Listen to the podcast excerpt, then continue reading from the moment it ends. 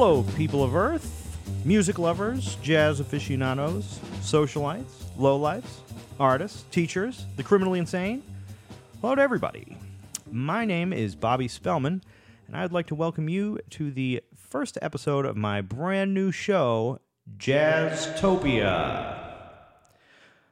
This thing has been in the planning stages for a little while now, and my objective here is to talk to some of the great minds in jazz and improvised music to get their perspectives and philosophies on the art of improvisation and composition, and some of their stories from the long, winding, and uncharted path to musical righteousness.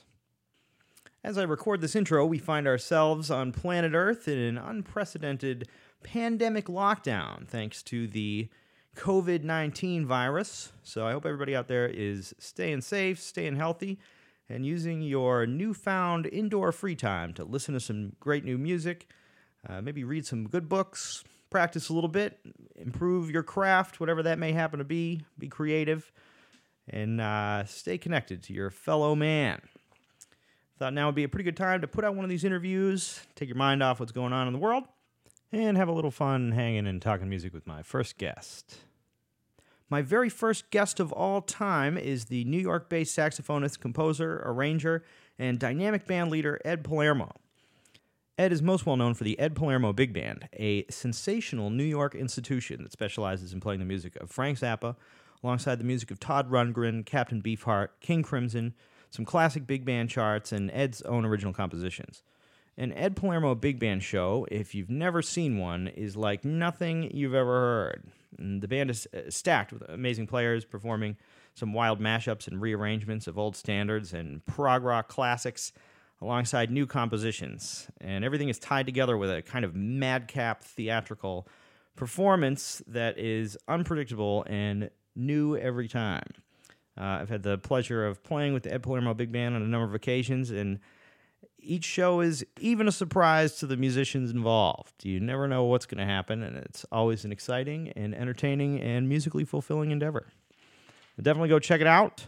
He plays every month at the Iridium in New York City and at the Falcon in Marlborough, New York. Every show is different.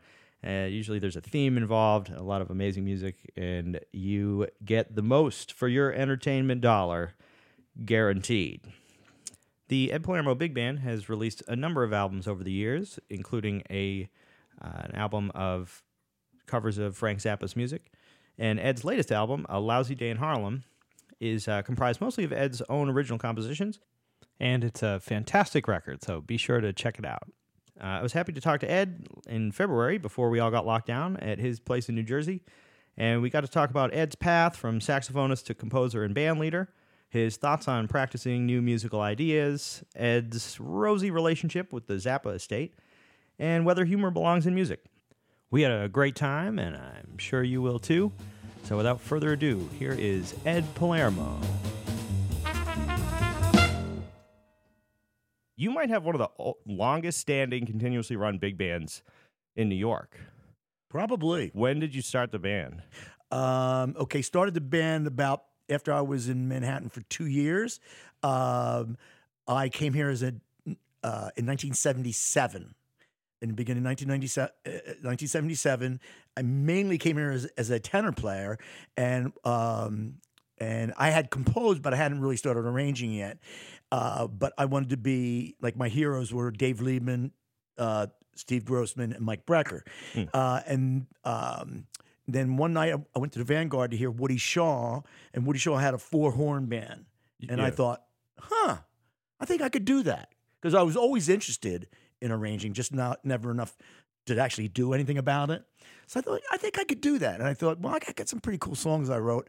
Um, and then I uh, hooked up with an, an, arranger friend of mine named Dave LaLama. Okay, no, I was playing in his band at the time so I was learning a lot from him, asking him a lot of questions, and uh, and there was another uh, uh, uh, as a trumpet player who was an arranger who wrote really well named Tim Tim Ouimette. I don't know if you ever met Tim Ouimette, but um, anyway, so. Uh, so I would just had all these questions, and I went out and bought a Don Sebesky book on how to arrange, but it was way over my head. So I I put a band together, doing my own material for the most part, and just just uh, started from scratch, and that's that's uh, that was the beginning of my arranging. And eventually, someone, a friend of mine, was playing, uh, got the gig with Buddy Rich, and he says, "Ed, Buddy Rich is always looking for material. Why don't you put a big band together and write something for big band? Maybe I can get it on uh, in, on this band." So, uh, long story short. I put a band together. Finally, got some charts to Buddy Rich, and he didn't like any of them. So, Sure. That's a so, so that's the beginning of my band. yeah.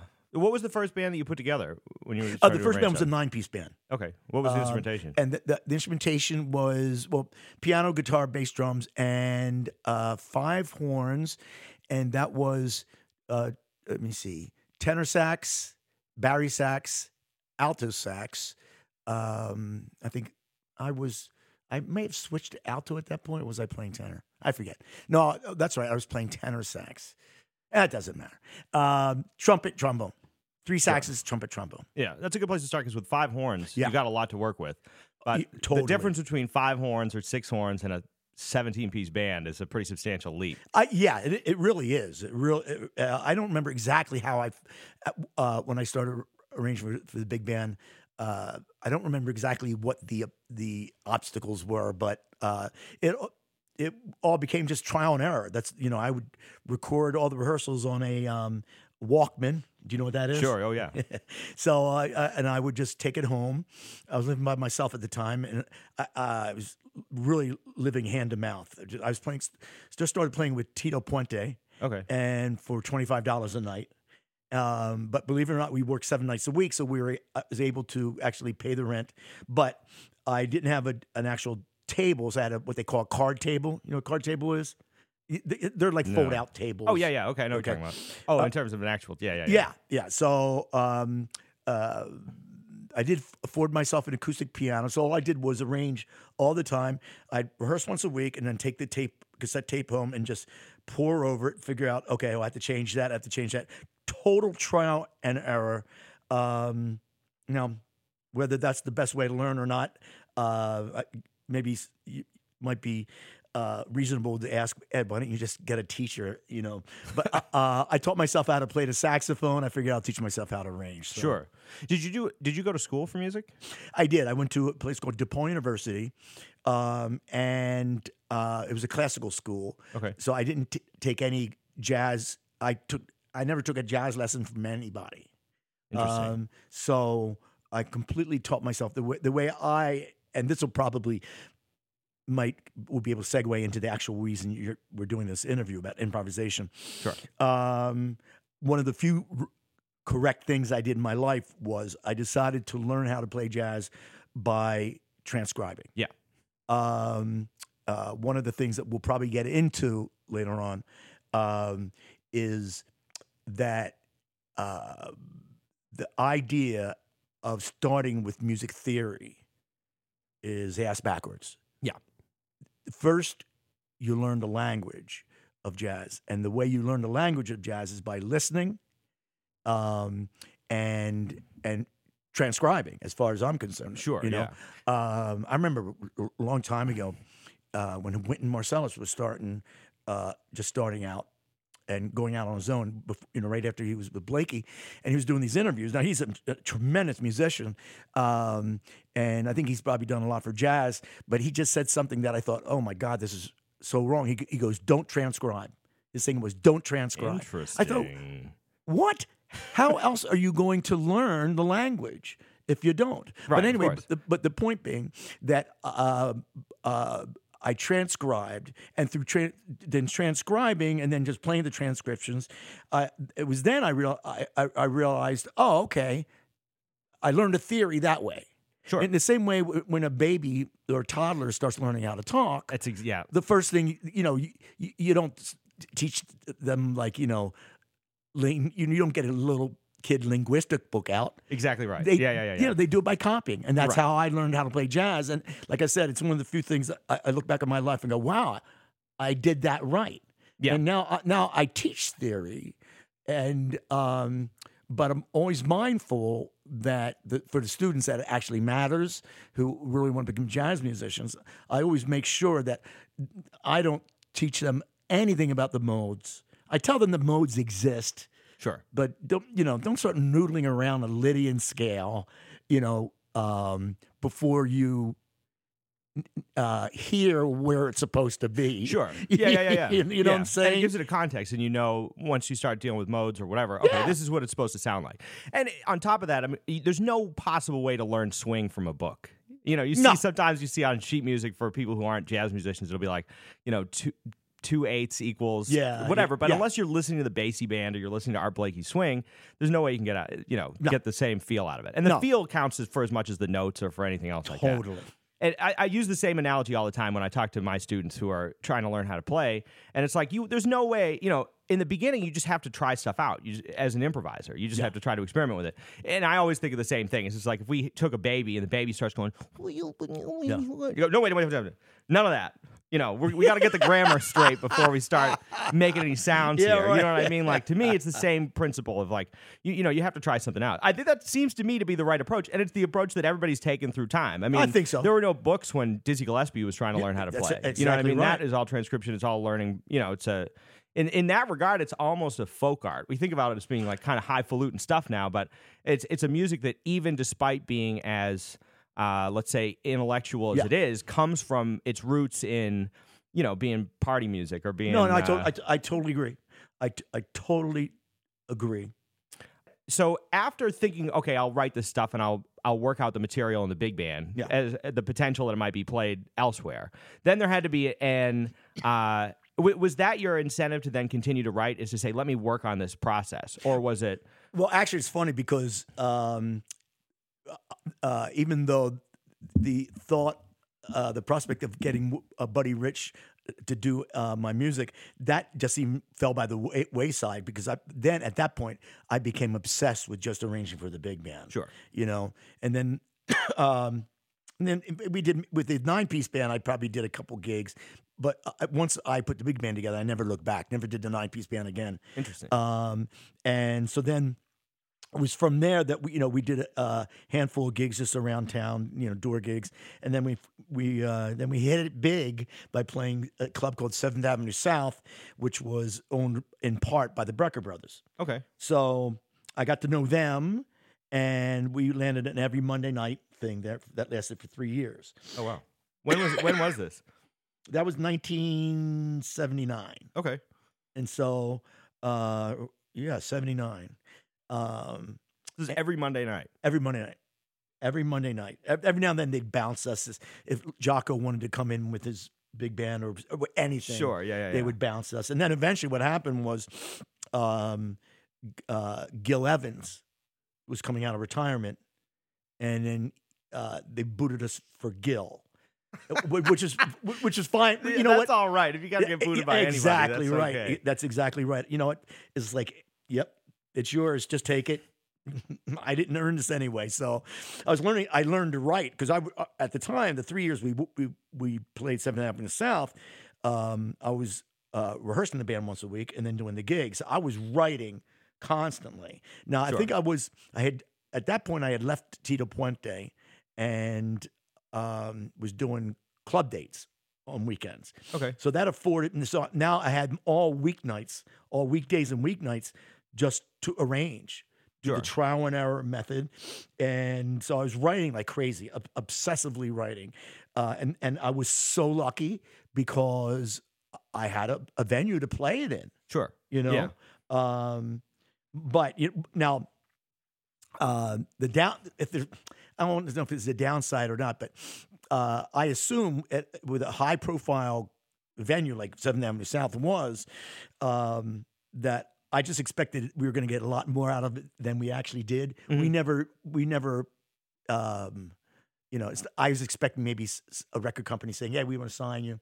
No, I ended up doing a, record, actually vinyl, back in the day Sure. um, that I had to ask my father to, to loan me some money to do. Mhm. So, um, even though it was a high high profile venue, the band never really rose above just playing there. Sure. It really it, it just didn't. You know, uh, But it has to be a good. I mean, that's an amazing way to just get used to and try different things out and get used to Oh, it's a writing. bit- I mean, to, is- to have that the greatest. deadline. Yeah. the yeah. great it was the incredible experience. It was just incredible experience, especially for someone like me who, who per- refused to actually get a teacher. Sure. Um, you know, uh, I just wanted to teach myself, like I like I taught myself how to play jazz. Mhm. You know, Yeah. um, that's you- how I wanted to learn. Sure. Did you buy scores and things like that? Look stuff up and just try to figure it out. Yeah, I um when I first moved to New York, one of the things I did while um my first year I moved to New York, New York, I didn't work at all. All I did, did was made jam sessions. Uh-huh. Um, and so during the day, oh, if I wasn't jamming with someone, I went, was going to the Lincoln Center Library, Mhm. and I was ch- checking out classical scores because I was um, real into classical music, and I just wanted to learn about composition and orchestrating. Mhm. Uh, but um, but I also had uh, I went out and because I was broke, I was broke, broke, broke. Uh, pathetic because I hadn't even started uh, working with Tito Puente yet, you Mhm.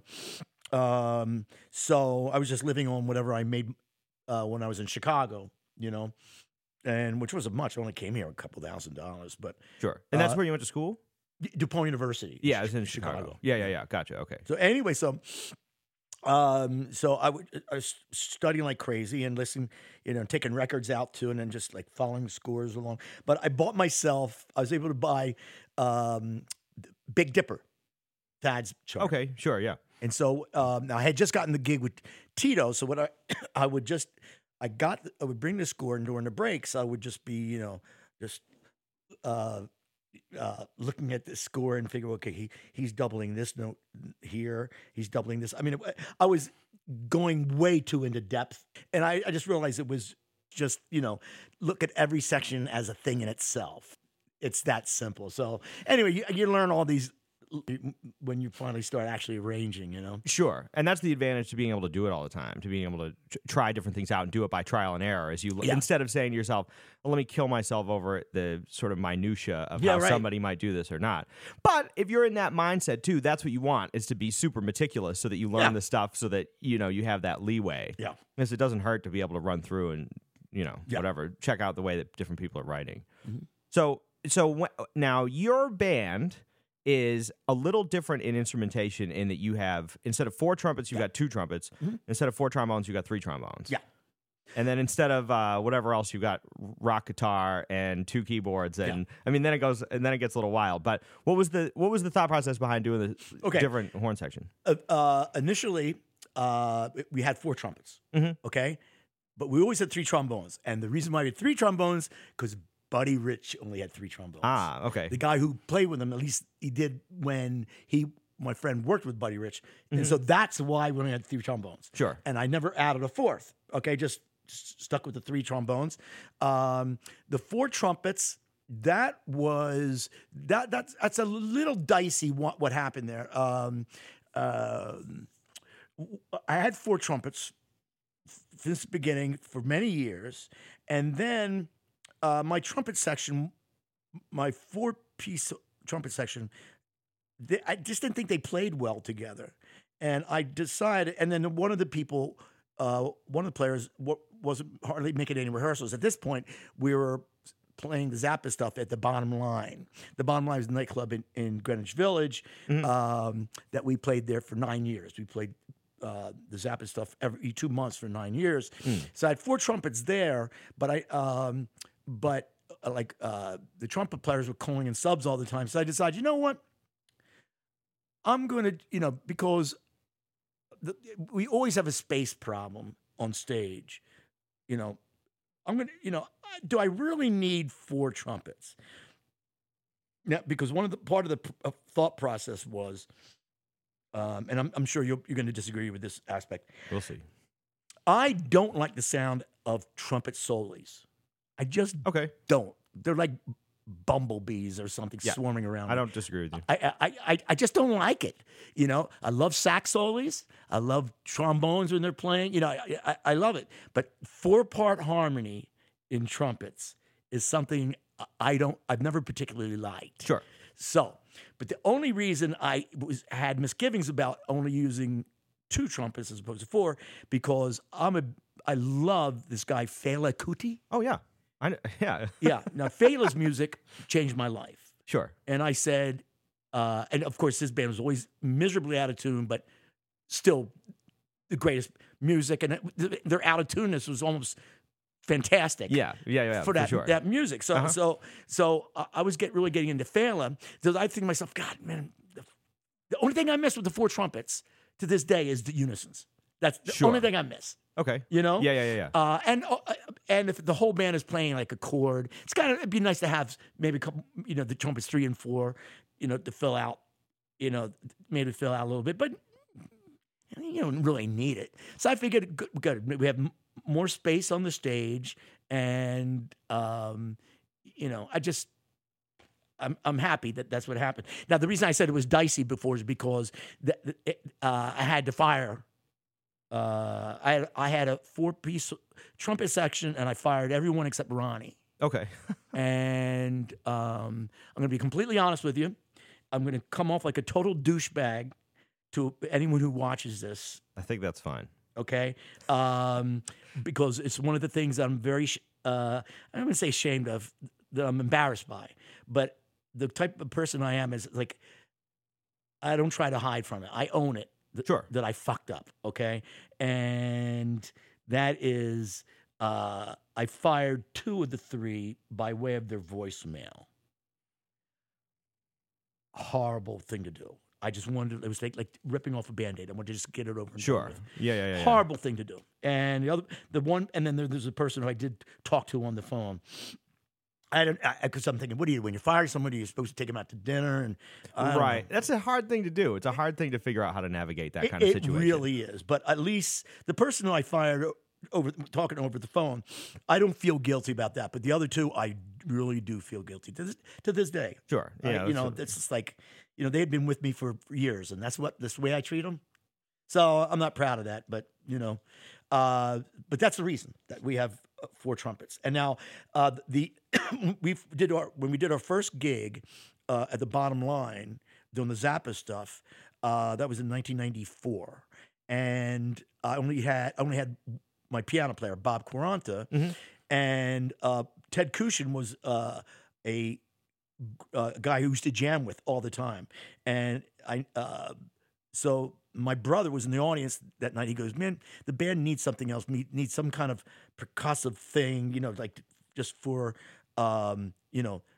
The double, I forget how he put it, but I thought myself, you know, you're right. So Ted joined the band then. sure. So he only missed like that first gig at the bottom line. Mhm. Um, so that's why we have two uh, keyboard players, uh, one acoustic and one uh, sampler. Sure. And did he always do key- Yeah. electric keyboard? Yeah, and for the Zappa stuff, you need it.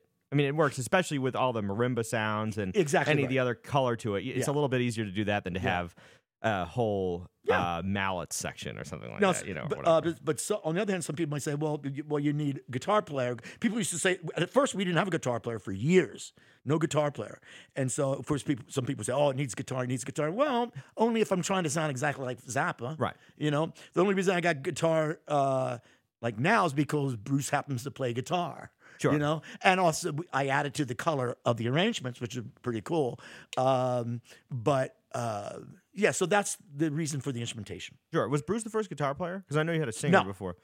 we had uh the first guitarist was started out just as a singer his name was carl restivo and um i did have a couple guests who played with us uh, a guy named gary lucas played um he, and he used to play with Captain Beefheart uh, so he was a guest of ours Sure. um, and uh, you know we've had a couple guitar player guests, but as far as being in the band, Carl Restivo, he was a young guy who um, I had met, and uh, I mean young now he's probably probably around forty, but he was like twenty when I met him. Mhm. You know, so so he was he was a really good singer and he played played really good guitar.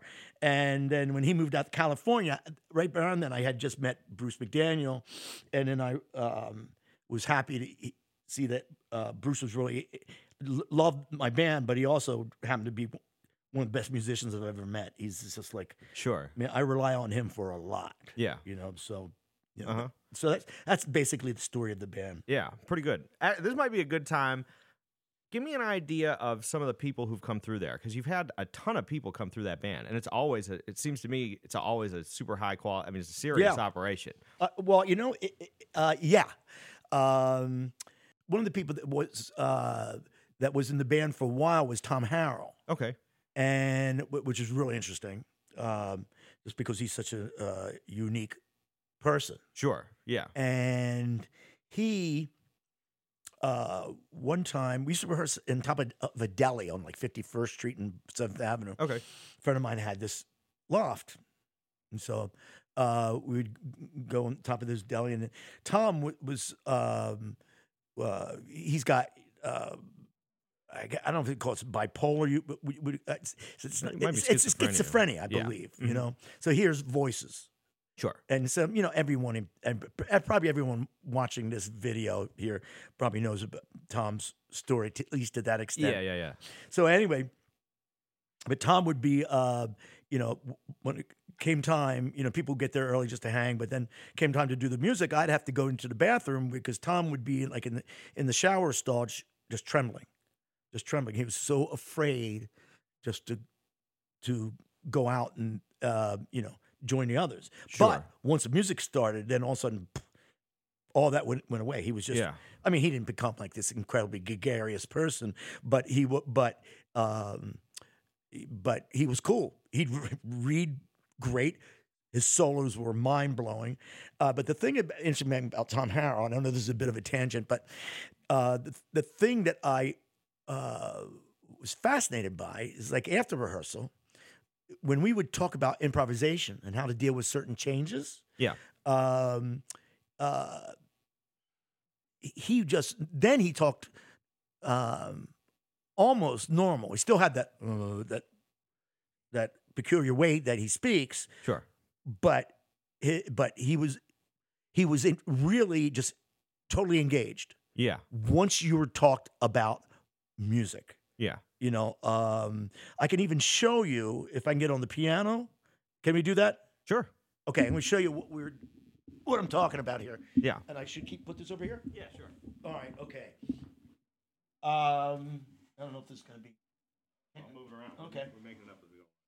uh, on my new album, um, uh, "A Lousy Day in Harlem." We do a song called uh, "Like Lee Morgan," Yeah. Yeah. And uh, the vamp at the end is B flat minor, C minor, A flat minor, the B flat minor.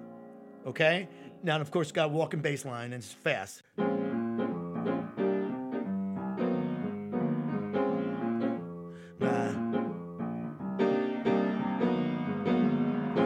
And so, anyway, so Tom Harrell, I, I, uh, he got the solo on it, and he would solo on that vamp. And so we were talking about how to deal with that because I was figuring, trying to figure out myself on the gigs where I was going to solo on that, right? So of course we start with B flat minor nine, or all nine minor nine chords, right? Yeah. Okay. I realized that if you know generally what you do is B flat Dorian on that, Mm-hmm. and then of course you would think, well, then C Dorian. But no, that's that's. I guess you could do that, but it always sounded funny to me. Yeah. It's always sounded funny. I said, no, I got to stick with the B flat Dorian. And it would never occur to me had I just took a completely academic approach. Sure. Yeah. Yeah. Yeah. You know, uh, and if but if I took the approach of what sounds good and what doesn't sound good, I realized no, man. Especially the tempo we're doing, you know, I can't play that fast. Right, right, Uh, right, right. At the tempo, I, I realized no, that's C minor. I got to ignore that, right? Now we go to A flat minor, which does sound good with A flat Dorian, Mhm. and but but when you go back to B flat minor, it does go back B flat Dorian as far as what sounds good. Sure. In other words, when it goes back to B flat Dorian, you don't take the same approach as you did before when you went up. The A flat Dorian, when I went up back to B flat minor, it's not like I kept playing A flat Dorian because that would sound funny. Right, yeah, That would yeah, sound yeah. weird. So anyway, so so Tom and I would discuss this, and he was uh, just fascinated with uh, with questions like that. And um, and oh, here's a story. I haven't thought about this since. I, I've um, I, I, I was, I'm hoping that anyone who watches this. Uh, uh, get something out of it that you learn from my cautionary tale. Sure. Yeah. Yeah. Yeah. Uh, um, and something like this happened twice to me. Uh, I, I was given an opportunity, more than twice. I was given an opportunity, and I I uh, chickened out. And the opportunity was uh, because Tom Harrell was playing with Phil Woods at the time, Mhm. and Tom Harrell, when he was playing with us, doing the rehearsals with us, he says, "Hey man, write a song for Phil." And I chickened out because, and I never did. I never did because I chick, I just chickened out. Really? Yep. Edgar Winter once said to me, "Hey, we should write together," and I never did because I chickened out. Um, when I first came to New York, I came here. Like I told you, I came here as a tenor player.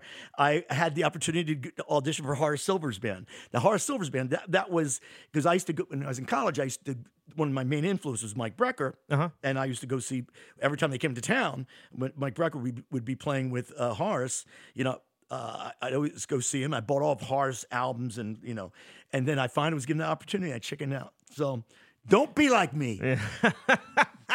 but the th- was the thinking that it was da- it was too daunting a task Yeah. in some regard. Yeah, Wow, everything was just too daunting. It was, uh, um, yeah. But it's surprising for some. I mean, it would seem to me that the daunting task is to sit around and write constant big band charts and try to put it together for a regular gig like that. Uh, you, know? what? Um, uh, when you're writing, no one's judging you because what they do when you perform. Yeah. But when you're deal dealing with the big time, okay. First off, I came here as a tenor player, and uh, so that that's why I was intimidated to go. You know, to um, you know audition for Horace. But eventually, I had become so sick and tired of trying to sound like Mike Brecker when I realized that I was never going to ever be that good, and I would have to devote all my life to being uh, doing nothing but that. Right. Because I, I, you know, and I would my focus was mainly getting into writing at that time anyway. Sure. And I realized, you know what? As much as I love Mike Brecker and Liebman and Grossman, you know, the, the one who always gave me the most happiness was Cannonball. Sure. So I decided, well, I'm going to be a writer. I, I, I don't want to completely give up playing the saxophone. I figured I'm going to go back to playing alto because that's what I did when I was in college. Uh-huh. Uh, that's I started on alto, and and uh, before getting into the tenor guys that, that I got into, I was in, super into Cannonball, like like all of the time. And this is actually going to be a good segue into into the conversation of um, improvisation. Sure.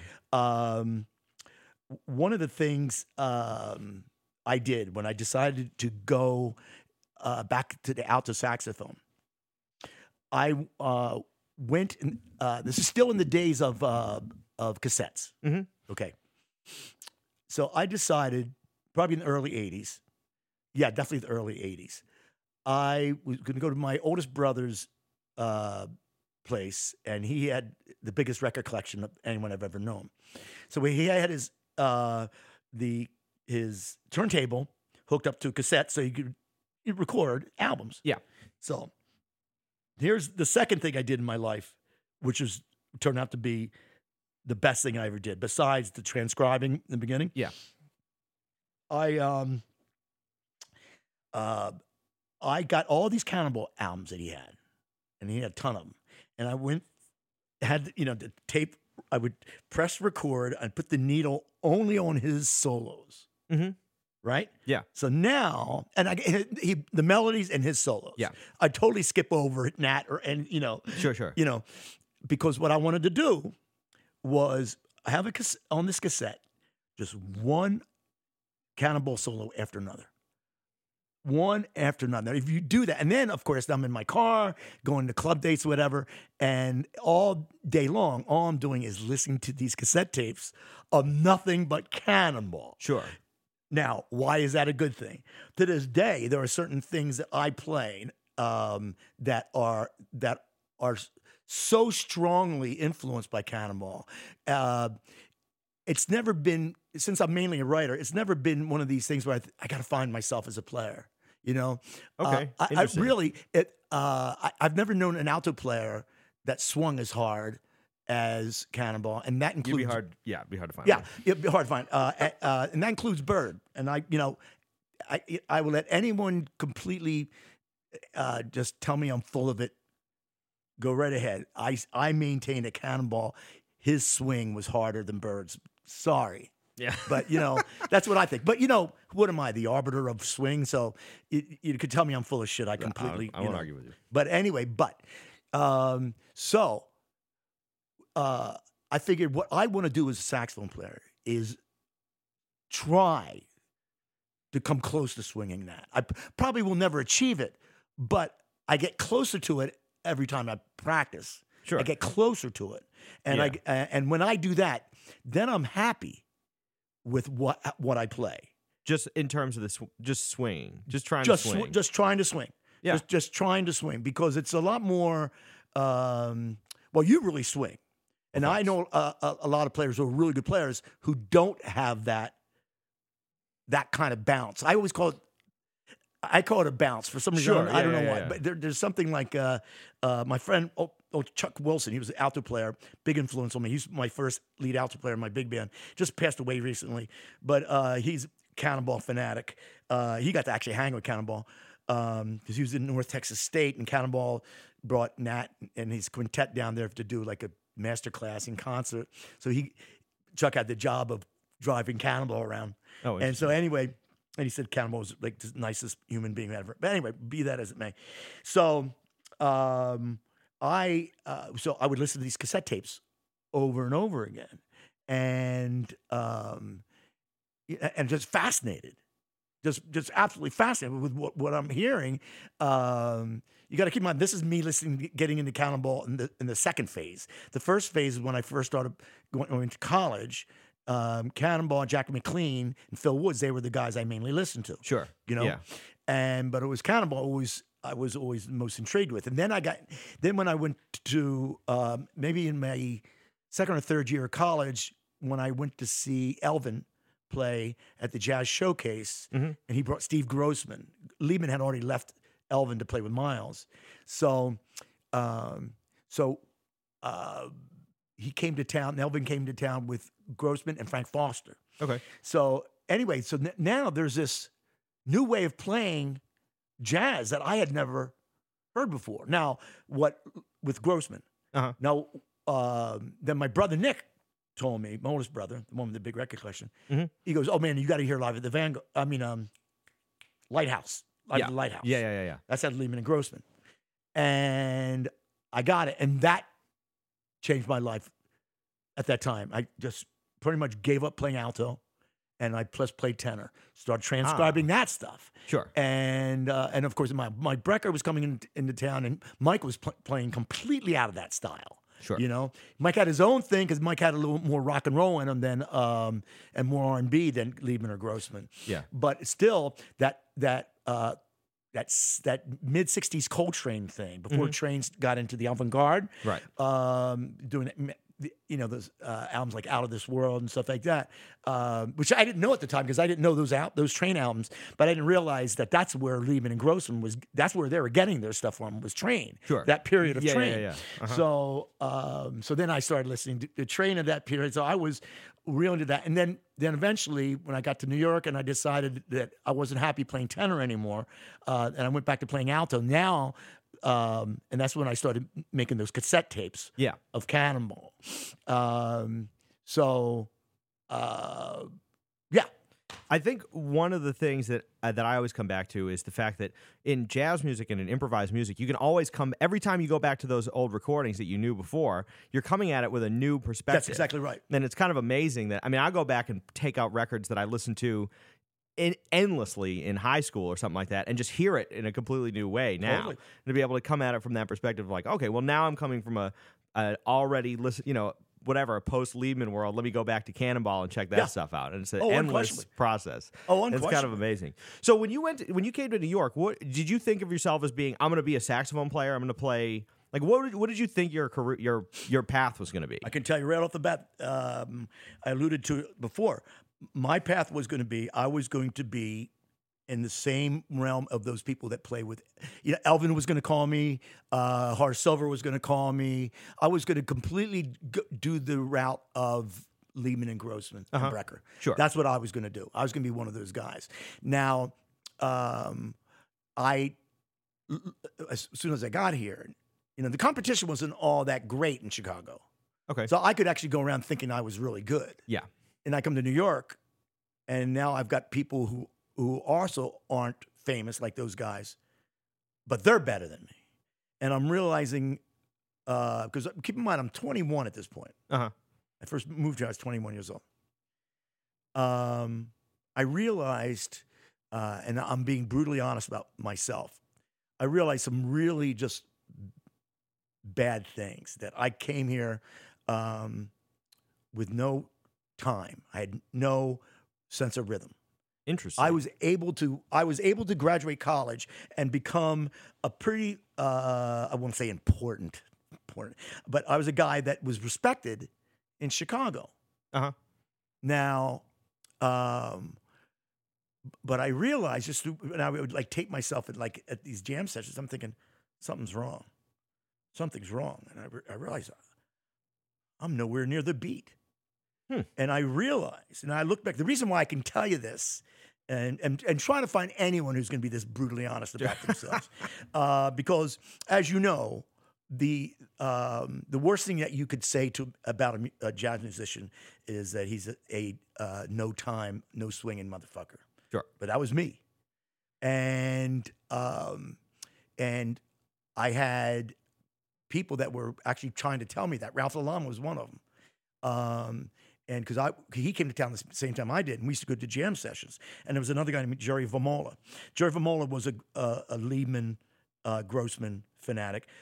Uh, Ralph was totally into Sonny Rollins and Hank Mobley. Mhm. Now Ralph uh, was better than both of us, but then there was an also another guy that uh, didn't hang with us, but he was also just came to New York, and his name's Richard Perry. okay. Yeah. Yeah. Okay. Now, Richard Perry, um, I hope I didn't get in trouble for saying this. Richard Perry was better than all of us and still is. Sure. But Ralph Lalama is fantastic. He is absolutely, you know, I, I love how Ralph plays. Yeah. But, but uh, so that's not a put down to him. Right. But Richard Perry was, that was something special and still is. Sure. I, I, defy you to find a tenor sound that's more beautiful than Richard Perry. I mean, Mhm. it's just like, um, but anyway, be that as it, as it may. Um, but all these guys, one thing they all had in common was that they were swinging Yeah. In their time, and I just never put that. I put, I realized I put all of my practice time into chops, Mm-hmm. and sure. and I could play over exchanges, yeah.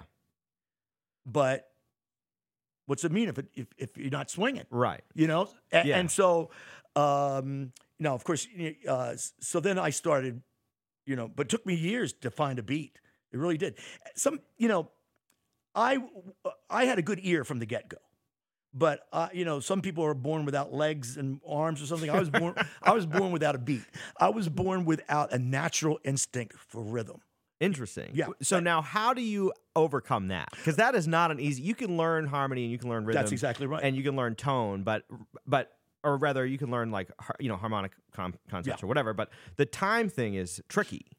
Well it's only tricky if if you if that's a deficit of yours Well, what I mean is learning it. How do I learn like, it? How do you Okay, build that up? Well, okay. Uh, I um, just try to concentrate on on it more. I, you know, it's. Uh, I would say that I haven't conquered it.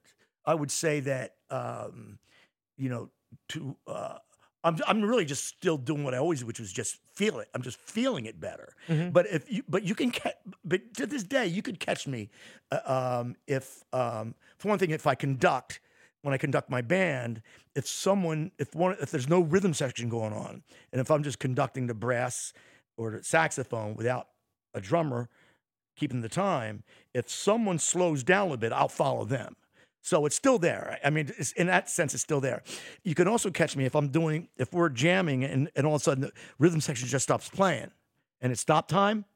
Um, I, I have made a fool of myself so many times back in the day. if you do it now, I would do a better job, but I probably still would slow down or speed up, you know? Okay. So it's not, eh, you know, because my excuse always is, hey, I'm a writer. Yeah, yeah, I'm yeah, a okay. writer. But the fact of the matter is, I do want, I do want to conquer this thing, Right. but not enough to do what I really have to do, which is spend eight hours a day with a metronome.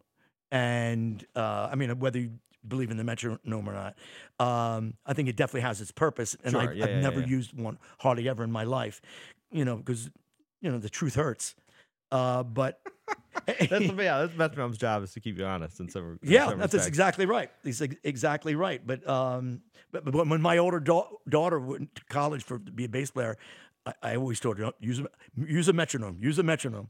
Don't be like me. Yeah. So, but anyway, so um, so uh, it's good that I say this and, and be this self-deprecating about myself because, um, like, he- uh, when I first started teaching, there was uh, one of my students came in. He was in one of my ensembles. He played guitar, and he's one of these guys. When he would tap his foot, he'd be all over the place, and he had really bad time. So he got there early to a rehearsal once. I said, "Listen, I want to talk to you." I said, "Listen," I said, "You have the same problem I have." I, uh, I said, "You don't have natural rhythm, so I'm telling you, you, you got to focus on that." You know, and I think I probably told him that you, you use a metronome, but mainly just you know, just you know, if you're going to be playing along with records, just really just focus on the beat and tap your foot. Your foot is your friend. And he would go, "Oh, oh, but tap your foot hurts." um, but uh, but so I can use it now. Uh, like in other words, if I get a student who doesn't, who was like me, born without a beat, um, uh, then I have, at the very least, I can recognize it and say, okay, this is what you have to focus on. yeah. Now, if someone's, uh, and I've yet to do this, but if someone, um, I could imagine me saying to someone, okay, I'm going to have you study with this person because this person really, really is going to focus on the beat. I don't know if that would be Ralph Lalama. Ralph's thing has always been time, you know. I mean, Yeah, and, yeah, yeah. and he's right. Sure. Uh, and uh, you know, or I'd find someone who I just know this, you know, who could really know how to teach that. Um, But but there's a component to not knowing in the first place that makes you a better teacher. Like in my, Yeah. uh, let me put it like this: in my experience, the, the thing that I am best at teaching is to teach people how to physically play the trumpet, and it's because it did not come naturally to me at all. Oh, okay. It still is a constant oh, struggle. Oh, wow, that's interesting. And it's one of those things that because I have to think about it so much, other things have come naturally to me in a way that that just playing the trumpet physically has not. But that means that I now know, and I've made every mistake you can make. I mean, going through the thing when I was a kid, I was like, yeah, you know, my teachers would tell me stuff that I tell my students now. I'd be like, yeah, I'm sure, guy. You know, I'll work on that or whatever. You know, but then I make the mistakes over and over again, and you learn it, and that's how you know how to teach is if you know if you've overcome those challenges. Yeah.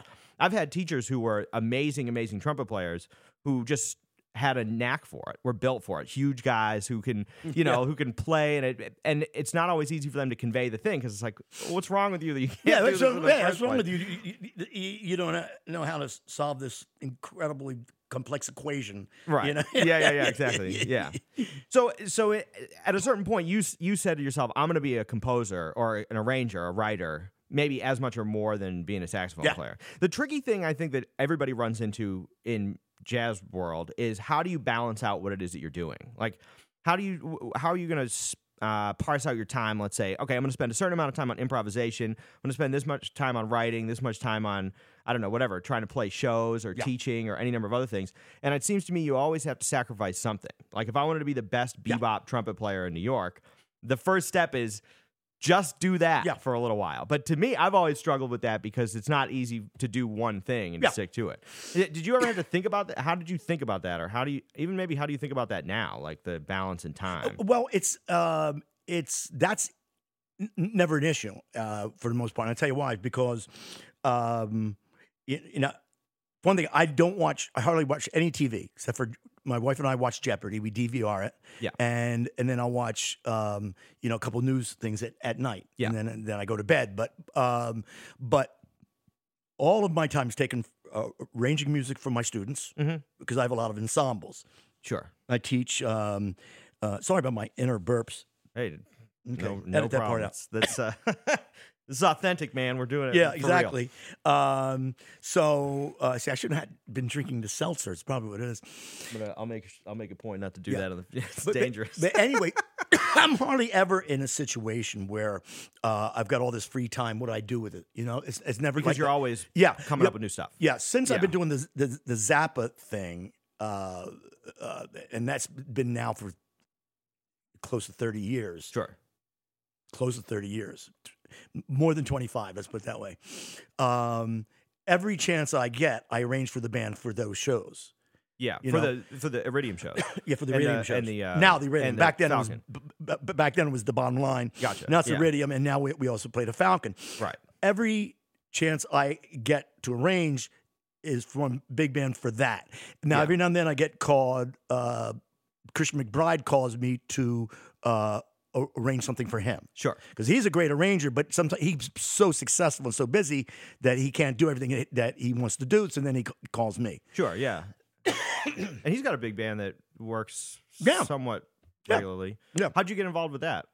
Uh, okay, I was um, arranging music for his wife, Okay. and that's how I met him. Yeah. They weren't married at the time; they were just dating, and so um, and so he'd, you know, he was there, and he'd hear me just talking about stuff with his wife, Melissa Walker, and then he, he says, he said, uh, then we start talking about arranging, and then he hired me to do this uh, this thing at the Apollo. Uh, and then he, uh, then the second time he hired me was for James Brown. And there's a picture of me and James Brown. We'll, we'll- Oh wow. I'll bring that down, uh, you know, in a second. But um, Wow, that's amazing. yeah, I know Christian. Wait, did you? Who, were you? Pl- what was the context? Were you oh, it playing? was, it was three months before he died. Uh, it was a Hollywood Bowl. band? It was a Hollywood Bowl, and we uh, Christian uh, was on the board of the Hollywood Bowl, the artistic board. Uh-huh. So he, you know, he'd come up with these concepts, and so um, so he talked James Brown into doing it. The music of an album. It was uh, James Brown. One is is, is like his only jazz big band record. He did a jazz big band album, and just show you how peculiar James Brown is. The name of his jazz album was out in '69, I think it was, um, was called Soul on Top. Okay. So even a jazz album, Right, yeah. He, he completely misrepresents it by calling Soul on Top. Sure. But it was Louis Lou- Louis Bellson was on drums, and Uh-huh. you know the uh, the or, the uh, arranger was Oliver Nelson. Sure. So um, they couldn't find the scores to it. So um, they had- out of they had eight songs, um, and Christian uh, transcribed, arranged one, and I did 7 Mhm. And so you know, he hired me to to um, to do that, and I flew out there on my own dime just just for the hang, Right. and so I could get that picture. Yeah, yeah, yeah, yeah. And um, so you're sitting there in the audience while they're playing your yeah, I- rearrangement. I was actually yeah, I was uh Christian wanted me to stay in the back at the very last minute just in case someone needed something, you know. Yeah, yeah, yeah. Um um, I, I thought that was really sweet because there's he's the, next to Wynton Marsalis. He's the most successful jazz musician alive now. Sure. And I just thought it was really kind of sweet that you know that he needed a, me just just to be there, just to make him feel a little, you know, um, it Sure, just yeah, made him feel more Yeah, yeah, comfortable. You know, No doubt. So Yeah, what yeah, do you need sure. me for? Yeah. Anyway, you never um, know on a James Brown show, man. That could go any number. You Yeah, might oh, need yeah. backup at any time. unquestionably. But once the show started, then I I went out uh, out front to, Sure, yeah. to watch. That's a trip. But anyway, so so but going back to uh, okay, so hardly anyone ever hires me to do to do that, which is fine. Believe me, it's fine. I I you know I'd rather spend the time arranging for my big band doing these Iridium shows and um, because that's the most fun I have. Sure, yeah. Arranging wise, that is the most fun because. I, I know what the audience reaction is going to be. Yeah, right. and especially if I'm writing something funny, um, they're going, you know, then I, you know, that brings more joy to my life than anything I do. That's amazing. Yeah. Yeah. And you, I mean, you've got to be now. You're bringing in new arrangements or new things for every show. I mean, every Yeah. show I've done with you has Yes. been, if if not new tunes, and there's always something new. Yeah. New transitions or new Yeah, that's right. putting tunes inside of tunes. Yeah. You, I mean, you've got to be manic about. it. You've got to be writing all the time. It's time consuming to do Well, this. we, it is, and it's the most. Like I said, it's, it's the most. Uh, it's that's the most fun. The writing, the writing of it is the most fun. Uh, It's Yeah. almost as much fun uh, to do to actually do it. yeah. To play. But it. it's the right, and I noticed this a long time ago when I was playing Seven Down in the South, when I was rehearsing the band once a week, and when I was writing all week long and doing the, the once every Monday night gig. The one thing I realized that as much as rewarding it is to hear the stuff, uh, you know, live uh, with a band of really good players, the really fun part is just the doing it Yeah. because that's where the creativity is. Right. Yeah. For a writer. hmm I, I find the exact same thing. If Yeah. I can sit down and my happiest place I find is sitting at the piano and trying to work out. To me, it's puzzles and things like that. You know, trying to figure out, well, how am I going to do this, or what are the possibilities? Oh, here? totally, totally, totally. So, uh, do you write too? Yeah. You- oh man, I got man, I got to hear it. I'll, I'll send you something. Yeah, but I hope I'm your on on your list of gig. I've been wa- I've been waiting for a little while because I got a I've got a I've got a nonette based on the instrumentation from the Birth of the Cool, and we're doing an album an album coming out in May. So Oh, I'll send it to man. you anyway. Oh man, that's that's fantastic. yeah, yeah. That's fantastic. But anyway, so uh, so um, where were we? So you're just writing for the band and putting these shows. uh, Yeah. The, idea process. Oh yeah, so so down to do it. yeah, so okay. How do I find the time? That's what you asked. Okay, Yeah. so uh, now I had to go teach. Is how I make a living. Right. Right. But um, now what I've been doing lately is uh, getting there uh, where I teach really early. Now I don't have a degree to teach in the school system, which is fine. Yeah. You know, because I, I think I would go out of my mind uh, if I had to teach kids who just band. I'm where most of the kids don't want to be. I'm there. with you 100. percent You Yeah, know, you couldn't mean- have said it. Yeah. Most, I mean, I I do have some students since it is a, uh, uh, it's not part of the school system, so the parents are paying money for their kids to go. Right. Um, uh, most of the kids want to be there. Exactly. That's the big difference. That's a teaching little difference. Susie who doesn't care about it at all how to play the clarinet. that half is- hour sound feels like a, an eternity. Yeah, you know. for sure. Uh, but anyways, but I get there early, and uh, what I used to do is get there and then take a nap. Uh, but now I'm obsessed with practicing Mhm. the saxophone. Sure. just obsessed with it, and um, and uh, so that's what I do. Like yesterday, I felt like I died going to heaven because I I got there in time to practice my sax for two hours. awesome. Two hours. I mean, that was like. I never had so much, and it's really hard practice. I mean, Yeah. it- but but hard practicing is so rewarding. Yeah. And now this is where I, I, if you don't mind, I would like to get into what we were discussing it. Yeah. before we started. Mhm. Okay. What is improvisation? Yeah, Okay. Now this, right. this sounds like some really bull, uh, pre- prelude to some bullshit here. We need to get we need Yeah. to get down to the brass tacks. Okay. This is what this this is what I think improvisation is for me. If this is after years and years and years of of being a jazz player, Mhm. right? Yeah. All right. Okay. So I, um, you know, we learn our licks. We, you know, let's say we we learn licks be- through the, you know, I'd say like I, I it's the cannonball, and he's if he plays a lick, I, want to be, I want that to be part of my vocabulary. Now, in other words, if for anyone watching this who's not a musician, uh, uh, there are these lines that we call licks, and um, and some of them are so cool that you've heard the, the expression that songs have stood the test of time. Well, I maintain that there are licks that have stood the test of time. That they're so cool that pe- that Cannonball. I mean, Charlie Parker took from Lester Young. Cannonball took from, um, you know. Charlie Parker, and then on and on and on. Yeah. you know, and you, and you probably get some real jazz musicologists that they can really go much more in depth about that. So now, is the point when you impro- improvise to only play those licks? I say no. Okay. Um, uh, one of the things is going to be, I'm going to try to make this tangent real short. One of the things that I'm sure you hear people talking about is, uh, as players, is to turn off your mind when you play Yeah. and just play and just let come out. Don't even think, oh, I'm going to play this lick here. I'm going to do this here, and just let your mind go where it goes. Now, I am a big believer in that, and I used to think that oh, I can't do that because I'm not good enough.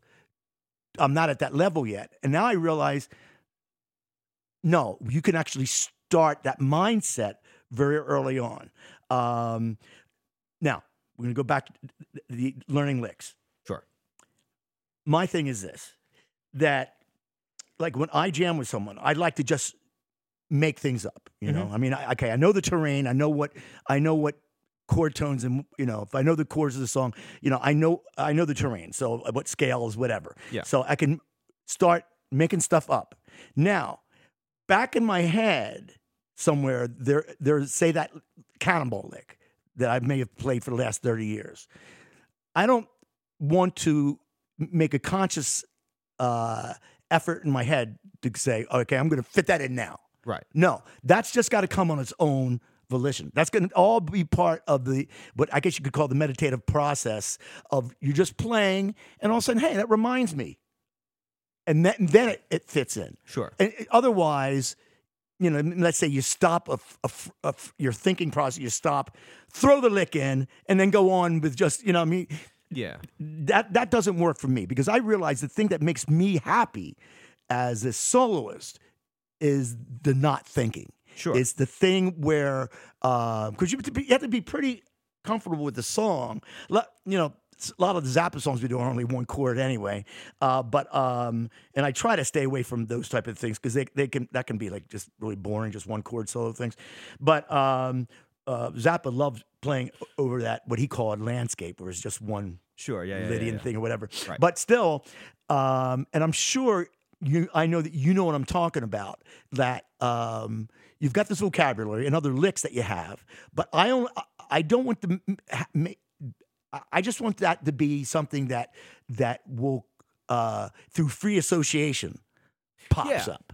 You know, and and never Sure. make it the thing itself. Right. But I think if you think in those terms, you can be organic about it and you can play, you can find your own voice in the, your influence. Yeah. Oh, but yeah, the- what you hear all the time is people who are regurgitating licks that they've learned. Yes. And in my mind, it's the same as if you were to if you were to go through old speeches, if you were to go Yeah. through like Abraham Lincoln and you know, Martin Luther King or something like that, and then just take pieces out and then sort of piece them together into a thing, you'd be like, "What is this? Sounds like a robot made this Yeah, up no, or something no, like exa- that." no, I know- But I- if you could absorb the Yeah. music in the same way that you would language or something, if you read certain writers or if you know just your family or friends or whatever are going to influence the way that you speak, then it makes it a natural thing that you're playing. and Exactly. not, Which is funny because you because uh, I equate uh, taking solos, improvising solos in, in the same way as you like language. But I, uh, I one of the things like what I what I was speaking of, I equate it to more like where you're hanging out with friends. Yeah. and you, you know, and you're comfortable and you're joking around, and all of a sudden,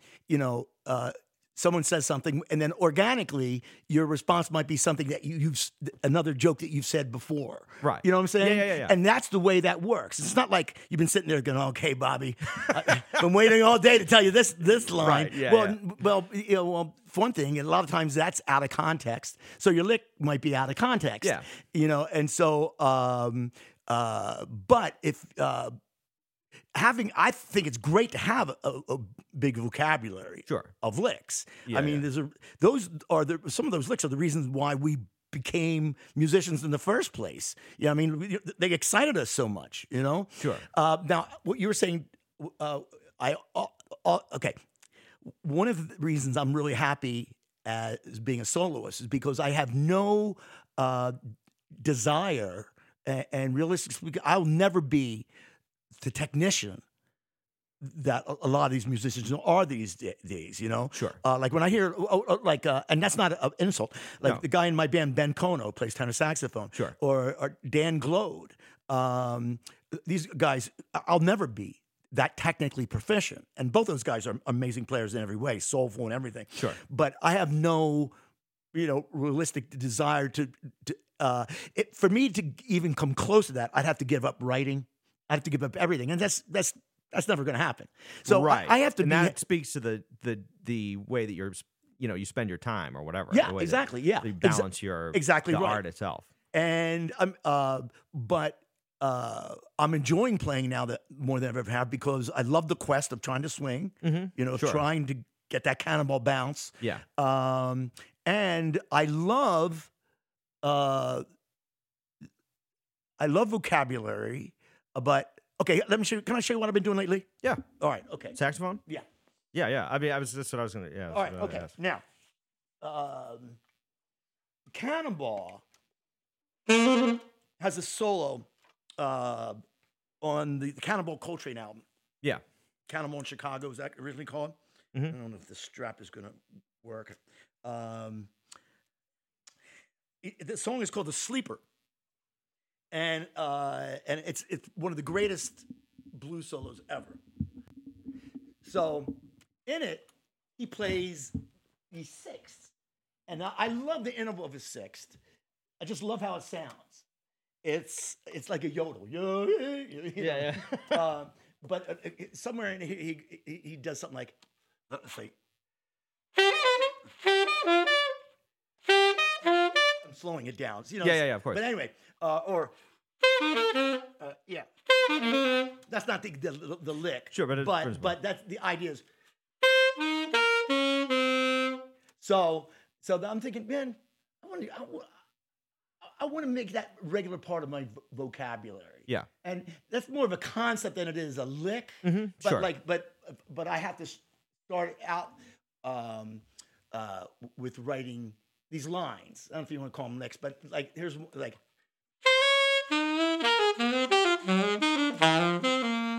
Okay. Now, uh, I you know that might not sound like much, but if in the context of a solo, as um, uh, so I've been practicing a lot, so that in the context of a solo, hopefully when I'm doing my not thinking thing, that might naturally, organically appear. Yeah. You know what I'm saying? Sure. That's the point of me doing it. And then Right. over the came. Uh, uh, oh, by the way, for some reason, I only practice bebop. I only practice tunes, I, songs, tunes with changes. Okay. Two five one. I don't know why. There's hardly any of them in my Zappa book. Sure, Uh, yeah. So, so what I practice um, has next to nothing to do with the big band. For some reason, I just love playing. I when as a soloist, I'd love. I'd rather play over great un-American songbook tunes. But the lick I, I came up with, which still based on the sex, which is uh, like that. Yeah, right? yeah, yeah. I'm not playing it particularly well, but uh, so a lot of those in that was like, see, there's your Yeah, six. yeah, right. You know what I'm saying? Uh-huh. Sure. And then I then I just follow the pattern. You know, and when I went. I, I changed it a little bit just to give some kind of a variety, uh, but uh, but that's an example of uh, what I the reason why I uh, practice what I practice because I want these things to be and I practice everything in every key. Yeah. That's, another critical. thing that, Sure. that I started doing when I first started playing jazz. I had this patterns for jazz book with Jerry Coker, uh, Florida dude. okay. Okay. Yeah. My brother t- turned me on to that book, and I and I used to do everything religiously. And then once uh, I started getting more into tenor, for some reason, I was transcribing all these like Liebman and Gr- Grossman and Brecker licks that they were so hard that I decided I wasn't going to do everything in any key anymore. When I first came and I came to New York, not only did I not have a beat, but I also refused to practice these things in, in 12 keys, which I think like Ralph Lalama was doing Yeah, yeah, yeah. and this other guy Jerry Vamola. Um, but but when I hit the age around 50, which I'm 65 now, so 15 years ago, 15 20 years ago, I finally said, you know what, I'm a scam as a player. I've got to practice everything from now on in every key, Yeah. and I've done it since. Yeah. And I find for the first time in my life, where you, when I did it when I first started, that was like one of the drudgery things of practicing. Right. now, it's fun. Yeah. Now it's fun, and some of it's really hard to do something in F sharp that you play effortlessly in, in C. Yeah. But I figured, man, I'm a con artist. Uh, if I don't, if I can't play this in every key, Right. So, so I, I, I make sure I do that, right? Yeah. Um, uh, so uh, now I'm gonna tell you how I. uh, We were talking about practicing.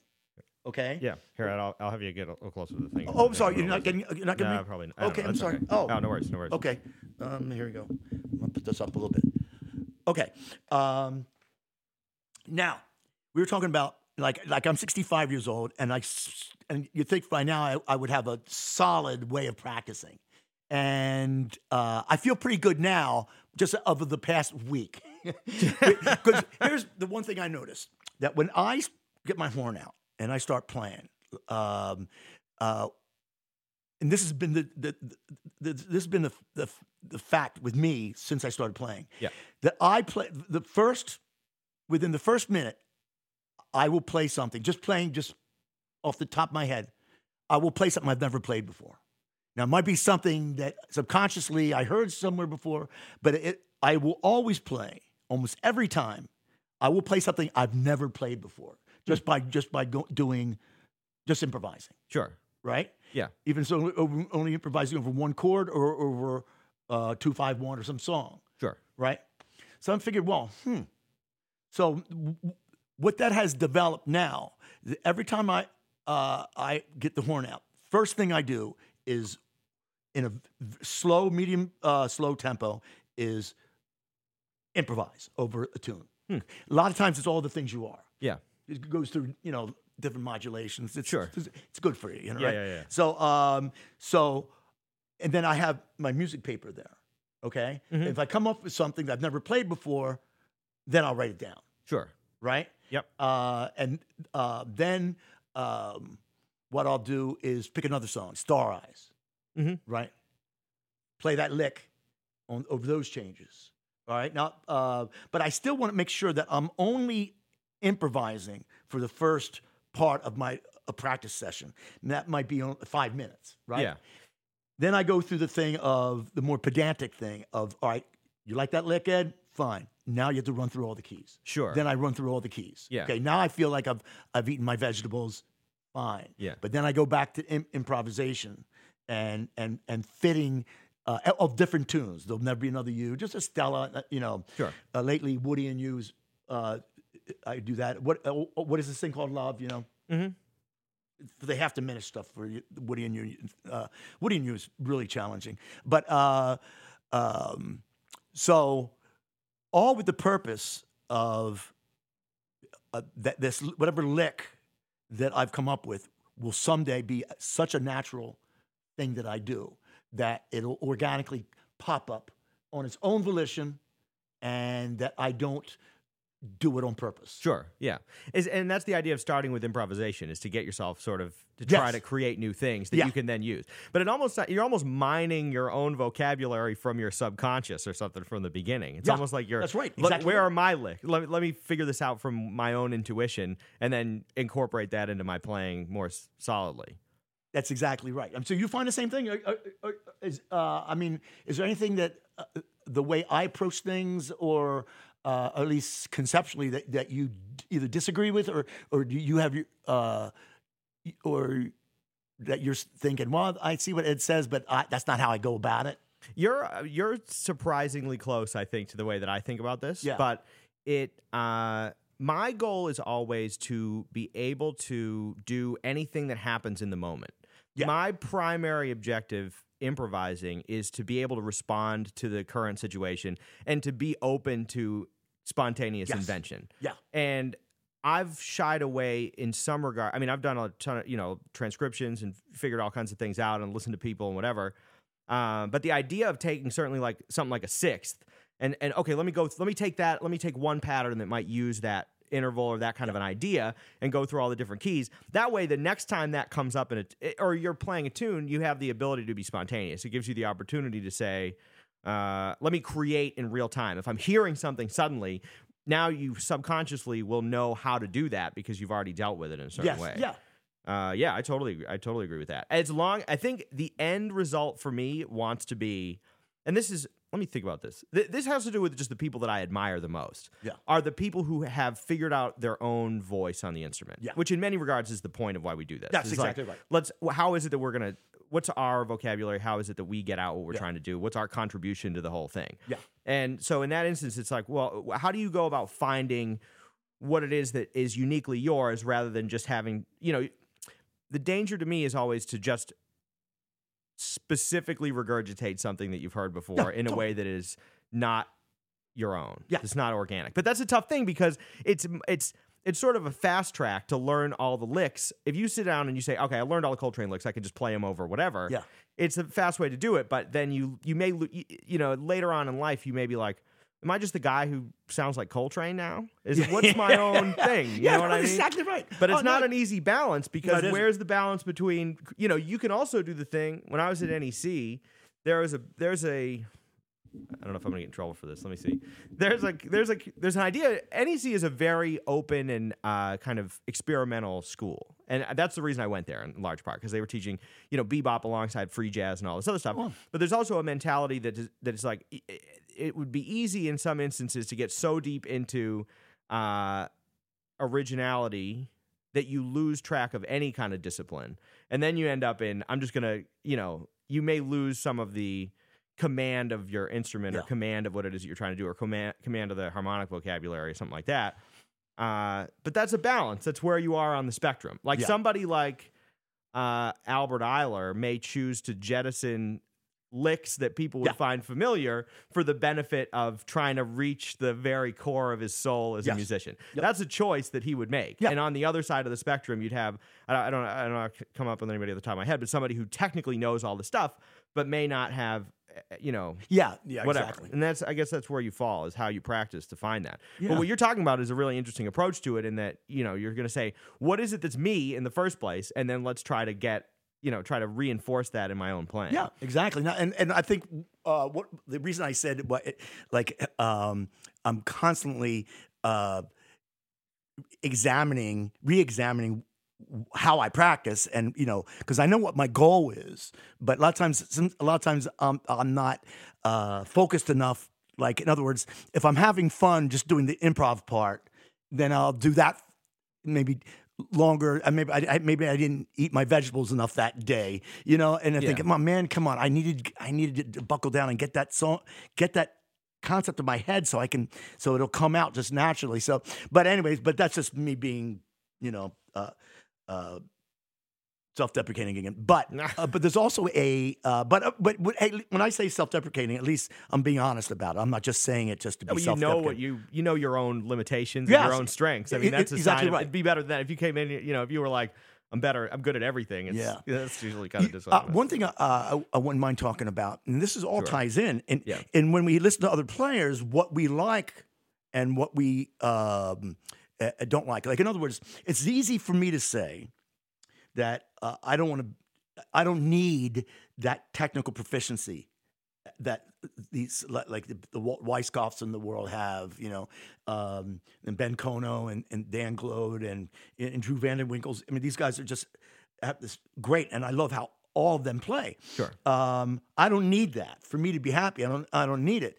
Uh, a lot of times when I go, not those guys, but when I go hear jazz, I can't follow what people are doing because they're just playing way too many notes and not enough uh, melody. Sure. In other words, let me put it this way: simple melodies. I guess playing fast are melodies. I guess they're melodies too, but they're just Right. fast. Yeah. And I find uh, either they're playing too fast or they do this thing. Uh, now, this is complete, completely subjective. Mhm.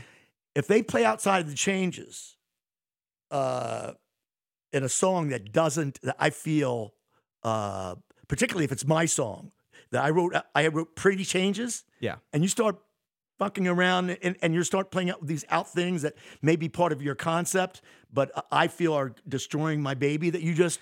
You know, you just, you just drew a, a, a, a mustache on my baby.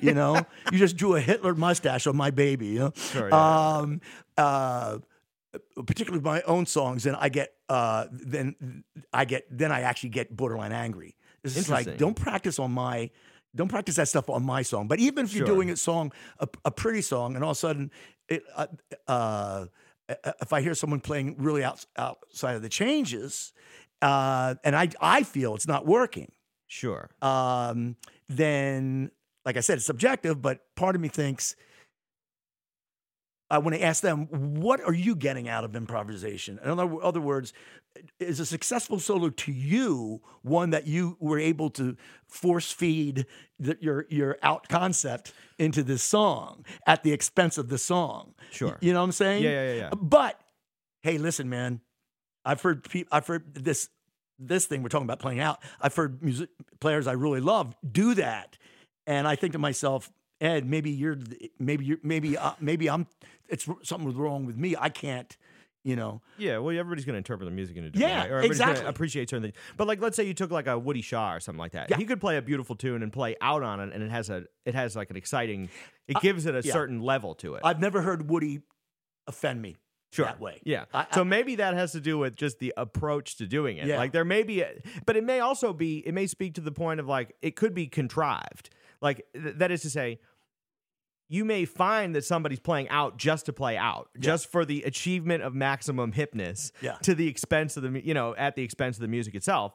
Whereas you could use the same techniques and you could be doing something that really, like maybe, maybe another. I'm trying to think of examples where you could say that's beautiful, but also really wild. You know, like, Yeah. and maybe it is like late Coltrane stuff when he's playing I guess it depends on the era, but you could see like, okay, this is a melody and it's a beautiful melody, but it's being played timbrely out, Yeah, or yeah. something like that. But it still works because it conveys the message. Yeah. At the end of the day, it's really about conveying the message. If you're playing a ballad and all of a sudden you're playing, you know, you have to have a reason for playing some Yeah. kind of a wild thing, and maybe that's the the the experience of the time, but it would probably depend on the circumstance. I, I sometimes I feel we'll go back to the thing about playing the too many notes thing. Well, first off, when, that seems subjective too. Playing, I mean, Sure, you know, but I can understand. I can you know, understand it. There Yeah. used to be a thing that uh, uh, the old timers, like in Chicago, would say. Um, uh, I guess in a way to get me to t- stop playing so many notes, th- they would say, you know, if you can't sing it, then uh, then then you shouldn't play it. Yeah, well, if that's the case, then you tra- then you just never listen to Coltrane at all. Are you gonna are you gonna sing good his solo on Good Bait? Right, you know yeah, what I'm saying? So this is like I guess I suppose you could, but the thing is, uh, I, I don't want to be one of those old old fogey guys that would say something like that because like Mike Brecker's taken solos that were blindingly fast and I love him to death. So it's not it's not it's um but I just find a lot of times when players play so much, I, I just think to myself, what are you getting out of this? Are, are you getting? Are, is this an OCD thing for you that you have to fit this many notes in to this solo? You know what I'm saying? Yeah, yeah, yeah, And, yeah. uh, but on the other hand, no, then the answer probably usually is no. Ed, you're the asshole here. You're the guy that just you're the guy who just can't understand it. you know? Right. Yeah. Well, Maybe- I, or I- maybe not say asshole, but maybe uh, Ed, you're you're uh, maybe my attention span isn't isn't great, or maybe I'm not loose enough as conceptually to be able to just sit there and just take it all in. That that's very that very well could be, but it all, regardless of OCD or not, it all really does it completely goes to what you enjoy hearing Right. in a jazz soloist. Yeah. Yes, and that's fair. And there are certain things that when I started listening to them, I probably found them like I remember when I was a kid. I don't know if this is going to speak to this exactly, but when I was a kid, I got a, a friend of mine's mother gave me a record, gave me Bitches Brew on vinyl, and I came and I, you know, t- I wiped the dust off my dad's record player and I put it on and I listened to it. And the first time I heard it, I was like, "This is bananas! What even is this music?" You know. And then the more I listened to it, the more I was like, "This is gr- there's some really cool stuff." Oh, you yeah. know, but but I had to I had to be able to hear that. It's the same thing when I first heard bebop. When I first heard Night in Tunisia when I was in ninth grade or something like that. Yeah. I was like, I don't even know if I can figure out what this melody is. And then the more you listen to it, the more your ears, you know, Yeah, yeah, become sure. accustomed to that kind of thing. Exactly. But at, at the end of the day, I do think that we may have. I think jazz music in general may have gotten down the road of technical proficiency, disregarding what are you trying to do for the song itself. Yeah. And at the end of the day, there's a, you know, you're serving the music. So if you have the opportunity to play some crazy thing, but the music doesn't Yeah. want it, that's a little maybe metaphysical or something. But there's Yeah. an element No, to it that is like you're contributing to the conversation. It's the same thing if you had, I mean, let's maybe do an analogy here. If you had a conversation, if you were in a conversation with three or four other people, that move where you say, "Oh, I've been waiting to tell this joke Yeah. this whole time. Yeah, right, yeah. Now's my chance." And you throw it in there, they'd be like, "What? Is, that's not even relevant to what, what are you talking about?" Yeah, You know, exactly. but but in any context, there may be a time where you're like, you know, insane baby mustache Hitler joke or something like that. It's exactly what is appropriate given the circumstance. You know what I mean? You never know. No, it's true. be- You never know. That's right. the That's- that's outness may be appropriate, but it's just, it is about like, all right, well, what are we doing to contribute to the music itself, rather than what are we doing to make sure everybody knows how cool I am? Yeah, yeah. You know, while we're in the middle of this. it's I I don't know. It's probably uh, this whole conversation is something that never will never have an actual answer, but that's fine. That's that's That's it. That's yeah. that's what jazz is anyway. It's, you, you know, you never mastered this. You, you know, it's- that's the beauty of it yes, in many regards. exactly, exactly right. You know, so it, that is the you know it's uh, the the the adventure is the reward. Right. You know, Yeah, that that may be exactly right. Yeah. Uh, okay, it'd be sinful if I didn't cover before we get out of here. Uh, when did you start doing the Zappa music, or when when were you? Oh, okay. When did you become familiar with Zappa's music? Okay. Or, Uh, well, uh, Zap, when I was in high school, uh, I was mainly a Beatles guy because Okay. I was I'm old. I'm so old that I was in fourth grade when the Beatles came out. And um, and just a, a quick aside, I, I always like to say because it always makes me just makes me smile inside is that when I was in the fourth grade, uh, I was ten years old, and um, the two things that happened in 1964 that year that was the most exciting thing ever was the Beatles and a guy named Cassius Clay. Mm-hmm. Sure. who became Muhammad Yeah, yeah. Ali. Both of you know, he beat Sonny Liston and the Beatles came out. And there are actually pictures of them together, the Beatles and, and Oh, right? Cassius Clay. Yeah. Yeah. Back when he was Cassius Clay. So um, uh, that was an astoundingly exciting time. But anyway, so I was a big Beatles guy. But then as the years went on, uh, this type of music that used to be called underground music came out. And it was all, a lot of it was based on the Beatles, but they were like bands that were playing small clubs, um, but they were selling good amount of albums. Um, and they were, it was called underground music. And that was like, you know, uh, Frank Zappa's Mother's Invention. Um, you had a Jefferson Airplane, you had The Who, and, uh, you know, a lot of them. Yeah. So, um, but one of the guys was Frank Zappa. So my brother Nick, again, he always brought the great music in the house. He uh, brought, brought in a Zappa album, and I, I think, hey, this is pretty funny, you know, you know, uh, you know. But I also noticed, we, even with the funny, the funny stuff that he put in the albums, underneath the funny stuff was some really beautiful music. Um, it was like Yeah. almost like Zappa was testing you to see if you could look go beyond whatever silly thing he put on top or Yeah. ugly thing he put on top Sure. and see this incredibly beautiful music underneath. Um, so, uh, but then I went to see him live, and that changed the whole game. Sure. Every time my band plays, there's some element that is uh, inspired by the first time I saw Zappa. Interesting. Yeah. So I was in ninth grade at that point. Oh man, so then that's got to be a trip. Oh, oh. it was unbelievable. It was a that great time. I mean, some a lot of people say, "Oh man, you know, like I, I, I guess any phase that you grew up in is is going to be, you know, you're going to see it as the best time in music." But Right. people in the 40s and 50s, you know, you know, whatever, you know. Um, you know, with big bands, you know, and with Louis Armstrong back in the 20s and 30s. But but anyway, but mine was the 60s. I was born in 54, but when you start really getting into music, from like the age of five on, right? Yeah. Um, it, uh, and you're so you're like a sponge. You're hearing all this stuff. Well, uh, and that's basically what my the whole that's what my big band is about now. Is it you know, uh, even though we're really eclectic, we do a lot of different from different eras. Uh, I- I'd say the majority of it is that ti- that time period. Sure. Yeah. Yeah. Yeah. It's uh, mid '60s to early '70s. So anyway, um, so I was buying all Zappa's albums, and I just wanted to be him. I mean, that's what he was like the, the greatest, and he's still my favorite. Yeah. Um, still my favorite composer. So, um, so uh, then I, but when I got to college, even though I was still buying his albums and a couple other um, uh, uh, pop people that I was still really into, like Todd Rundgren and Edgar Winter, um, Stevie Wonder, still buying that stuff. But I had really become a bebop Nazi. I would just like, you know, only listen, only getting to Phil Woods albums and you know whoever, you know. Yeah. Um, and then of course when I saw uh, Elvin Jones, you know, then that then that's when the big influence came from uh, Liebman and Grossman um, and Mike Brecker. But um, uh, but I was really at that point only focusing on playing the tenor saxophone, first alto, then tenor. Yeah. Right. But I still buying Zappa's albums. And then when I started arranging, uh, when I got to New York, I was um, still listening. I, I- I stopped buying Zappa's albums, uh, but I was um, starting to write my own music and blah blah blah blah.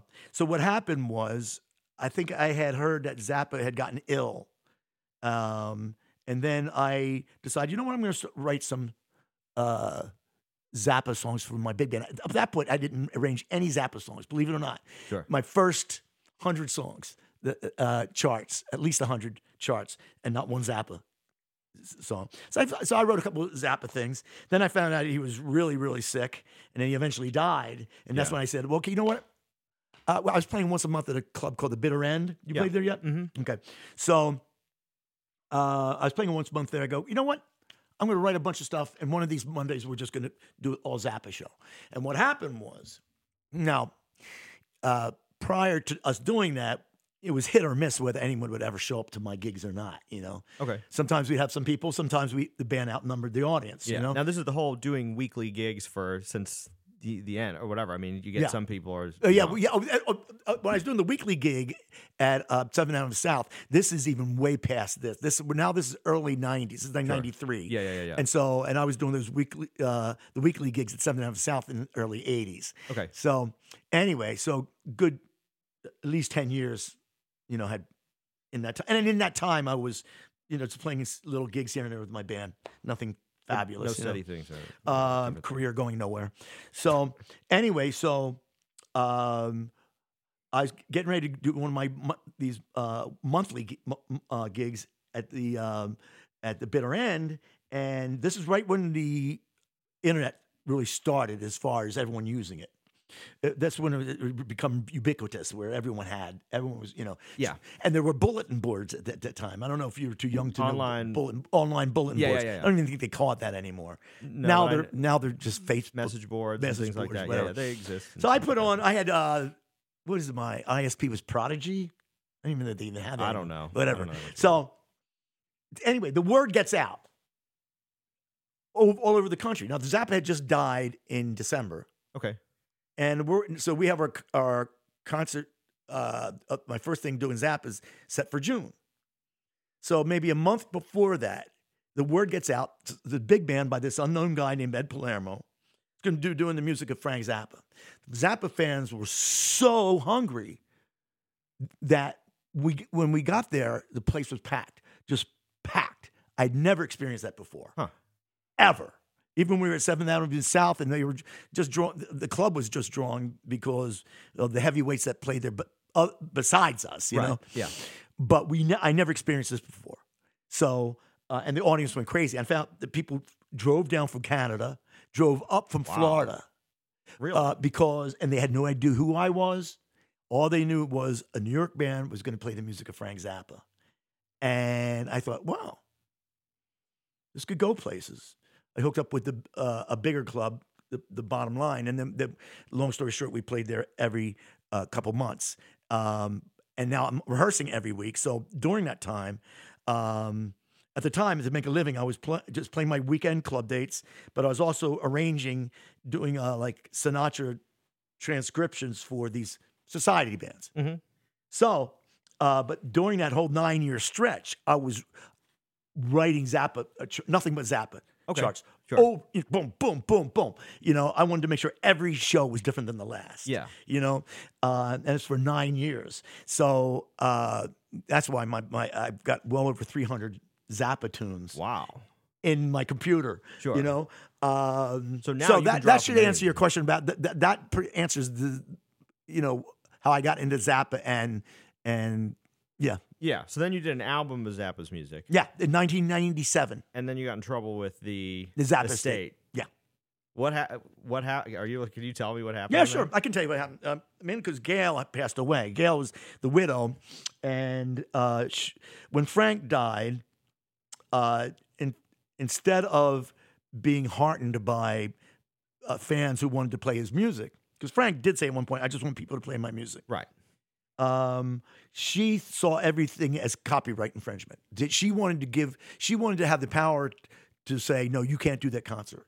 You- Right. You, used to show me what songs you're doing because I have to make sure that this, this falls under the category of songs that you're allowed to play, Yeah. which is pretty That's, arbitrary. to me, it- yeah. no, no, But all that to me is insane. yeah, it's insane.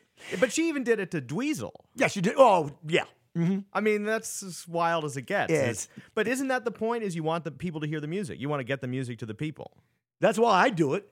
I mean, the thing is, I mean, um, I mean, there's never any chart I work on where I'm not thinking of the audience. I, maybe I shouldn't, but I do. Uh, I like having a, receptive audience, and I love people. M- my biggest compliment is when uh, when these Zappa diehards say, "Thank you for keeping the music alive." Yeah, that's what exactly what you want. It's like that's it. That's Yeah, yeah, yeah. that's that's all the validation I need. Sure. That's it. Yeah. You know, um, I mean that that is worth its weight in gold. yeah. That just saying, hearing those words, Right. you know. Yeah. Um, yeah, but basically, she always she was like writing me cease and desist letters and stuff. She never pulled the trigger, never actually did sue, but she would send the cease and desist letters, and Yeah. uh, I mean that went on for the whole time I was doing his music. But you can't. Well, that's got to be daunting to sit there and tr- try to do the stuff and have his widow telling you Oh, not yeah. to do it. I mean, Yeah. that's discouraging as hell to try to go through Well, stuff. more than you know. I mean, one point I had never been sued before, Yeah. so um, she started on her uh, her threats right after the first time I played the Bottom Line. Uh huh. The Bottom Line, the first time I played there was packed, super packed for uh, early show and late show. Uh, again, those people who were there had heard how great the Bitter End thing was, and once again, it got on the internet, on bulletin boards, Yeah. and people from all over came. It was, you know, and it was through that experience, that first experience, that the guy, the, the owner of the uh, Bottom Line said, let's make a, th- a regular thing out of this. Uh, so, uh, but it was right before the next concert, which is going to happen like in, in December, um, where she found out about it. She had her lawyer call me and basically threatened me, saying, "You, you, you uh, anyway." It scared me so much that it, it triggered what became a panic disorder, Really? of which I am on still medication to this day. Wow. Now, I don't think that I don't blame them for that. I what I have is a chemical imbalance. You realize how many people have this? I mean, like Sure, sure. you know, and, and thank God, all I need is this little pink pill of Paxil, twenty milligrams, and I'm cool. It set me straight. It just set. I've tried to get off it every now and then, but big mistake. It's just I get I get these panic. I, I don't get them when I'm on the medication, but without it, I have these panic attacks where Sure. I can't do anything. Yeah, yeah, yeah. Uh, you know, I, I'm shaking too much. Uh-huh. know, I can't sleep. I can't eat. But it was- but do it started dance. with that. It started with that. wow, that it's- is wild. Yeah, huh? it, it was really wild, and uh, was crazy because I was getting ready, writing new stuff for for the next Zappa show because I'm so excited, right? And then all of a sudden, I realized I, I can't do it because all I can do is pace this this well new carpet now, but Yeah, yeah. all I would do is pace up, back and forth, yeah, yeah, yeah. and it was uh, in uh, conjunction with, and no one ever talks about this when panic disorder becomes entwined with depression. Uh huh. You know, usually people talk about it's one or the other Yeah. but mine was a combination of both. I'd just be, you know, the, when you have panic attack, your uh, there's your adrenaline goes crazy, but in a bad way. Right. It's sure. not like, all right, rhythm section's popping, my Yeah. solo's coming. Yeah. No, that's beautiful adrenaline. Right. This adrenaline is uh, is works against you. sure. It just exhausts you, and then you're and then you're lying here and you're completely, but not good tired. Because you're lying here and you're dead, but your heart's still pounding at a million miles. Yeah, hour. yeah, yeah. So it's like the way I explain a panic attack is just like a uh, pit bull is chasing you, but there's no pit bull, Right. Okay. but you have that fear, sure. Yeah. and it's uh, anyway. But that that triggered that that Wow. triggered that. But so Yeah. I, like I said, it probably would have happened anyway. But that but um, But that was the that was the yeah. I mean Yeah. that's it's more than you can yeah. fortunately, it took two weeks for the pill to start the you know, the, the, the pills to start working. Sure. Um, and and those two weeks were the worst worst weeks of my life. I didn't know how I was going to survive it. Oh wow. Um, but when it started working, and then I went, oh man, I can hold a pencil. Because at that time, I was still, I think I was still writing the scores by hand. So uh, then I got back to work. yeah. I still had two more weeks before the next gig. And so, uh, next Zappa gig. Um, I was still doing club dates, miserable as hell. I still made myself get up and, and, and do them. Um, uh, but anyway, yeah, so that's that's what that's about. Sure. Now, th- but she couldn't. I mean, you can play the music regardless. That's not an infringement in copyright. If you're selling it, it's a different thing, or if you're not paying them for it. But is there a way? I mean, they can't really sue you just for playing the music live. Uh, you can sue anyone for anything, but whether I- it's going to hold up in court or yeah, not. that's a different. uh, sure. Uh, Okay. Fair point. Which fair is, point. I think, one of the reasons why her- her thing was like, uh, there's this great guitarist that that uh, and composer named Mike Keneally, and Mike, uh, his play was before, but he used to play with Zappa. He was like one of Zappa's favorite musicians, Mhm. Just astounding musician. Uh, uh, he put it the best. He goes, she just likes to be a looming presence. Interesting. Okay. So and so she but she passed away ironically from lung cancer. She didn't she had stopped smoking years before, but uh, a lot of people think it's because of Frank was uh, uh, who didn't die of lung cancer. He died of prostate cancer. Right. But he was a chain smoker. Yeah. And so you wonder whether it was his secondhand smoke Sure. that killed her, Yeah. you know? Right. Right. Right. Um, but no, ever since she died, I haven't heard anything. The, a uh, couple of the kids now do the estate. And I don't. They see us, rightfully so, as small bananas. You know. Yeah, but yeah, and but hopefully people would be on the side of having the music played because the music takes on a life of its own. oh yeah, It li- it lives beyond the people. Like you can't stop that from, and you want people to hear it. I mean, that's the point. Why Totally. you spend so much time writing the music? Why wouldn't you want Yeah, people to hear it? you know? Exactly right. Exactly right. I mean, I tell you, the way it's always worked for me since I've been doing this band is that I do the band for like three years. I get burnout. Don't do I I I go a year, maybe two years without doing the band, and then I start the band up again. Burn out on just because of the lack of of of interest, you know. So that's happened a few times, but ever since I started doing the Zappa, I haven't burned out once Wow. And it's a zillion times more hours I'm putting into it. Yeah, yeah, yeah. Well, I've always put a lot of hours in, but the the, the reason why is because I have an audience. That is the reason. Sure. Yeah. I have an audience. I mean, Right. music itself is great, but the reason why I'm burnt out on it is because it, it, there's a reason now to be doing it. Right. you know- Sure. Yeah, because people are going to show up. People are going to show up. And that actually, I was going to ask because it's so hard to the, the the time and effort involved in running a big band is often a thankless job, and it's a lot of work. Yeah. But that's the thing is, if you know that people are going to show up, it makes it's going to drive you to continue to do it. I mean, there's got to be more to it than that as well, but certainly, Oh, yeah. having that as a foundation is like people want to hear. You want people to hear the music, Unquestioned. and every time I've been in the to the Iridium as an audience member or whatever, or or um or the uh, the Falcon, it's packed. It's packed every time. we've we've uh, you know we we always heard all of us always heard when we started this thing you got to develop a following Yeah. it's a lot harder than it seems Oh, yeah. and let's face it man if it wasn't for Zappa i wouldn't have an audience you know uh, fortunately my audience has been, I've been enjoying the band so much that i can actually do a uh, very little Zappa, and they're going to still be they're Sure. still going to go, and they're still going to be happy. Yeah. you know, so that's Yeah. good. Well, I'll tell you the other thing is is you got to have the most uh let's say madcap entertaining show of any big band in New York of New York maybe Yeah. possibly the world. Yeah. I mean, you'd stand up there wearing a pig think so. mask playing the thing. I mean, there's you know, whatever. The last time I what were you doing? You were uh, uh, Snowflake and Oh, yeah. uh, uh, Lucy. I never know what to expect from I Love Lucy or whatever. Well, you know what? Um, I'm glad you're enjoying it. Uh, uh, I know the audience does. It's um, that has really grown over time, and the Falcon is the main reason for that because uh, I, I learned early on the Falcon. Well, I can put on like a little show here.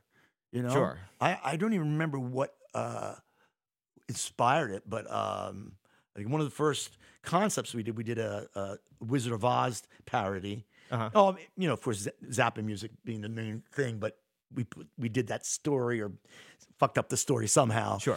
Uh, and then we did probably what Drew Vanderwinkle thinks is the best show we, we did. I think so too. We did a cowboy show where we had a, a, a, a storyline that went through both sets.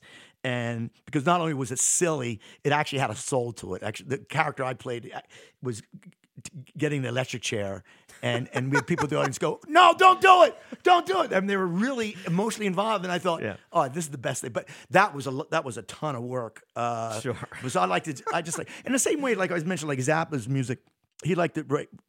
Like his sometimes arrangements would have ugly stuff on top, where underneath this astoundingly soulful, beautiful music. Um, I think he was testing his audience, you know, just saying, just seeing who could see beyond that. Yeah. In a sense, my shows are like like that. If you can hear this incredible m- music that's that's beneath the veneer of the silly stuff that I bring Yeah. to it, um, you know, uh, because I mean Zappa has this had a big thing. Zappa I think was kind of defensive about the fact he did funny stuff too with his music, and he had this album called "Does Humor Belong to Music?" Right, yeah. Um, well, uh, my answer to that is, of course it does. Sure. Everything. Yeah, everything. You- well, yeah, every every yeah. aspect of life uh, if you know if if you can make it something that people want to see and can relate to and laugh at and you know why wouldn't you uh, put that into the show. Right. I mean, I can't tell you how many times someone said something at a rehearsal where I, where I just said, "Oh, that goes in the show." That's Yeah. that's really or or someone said something and like, "Oh, well, that's the album cover of the next album." Right. Or no, that's the, that's our next Falcon theme.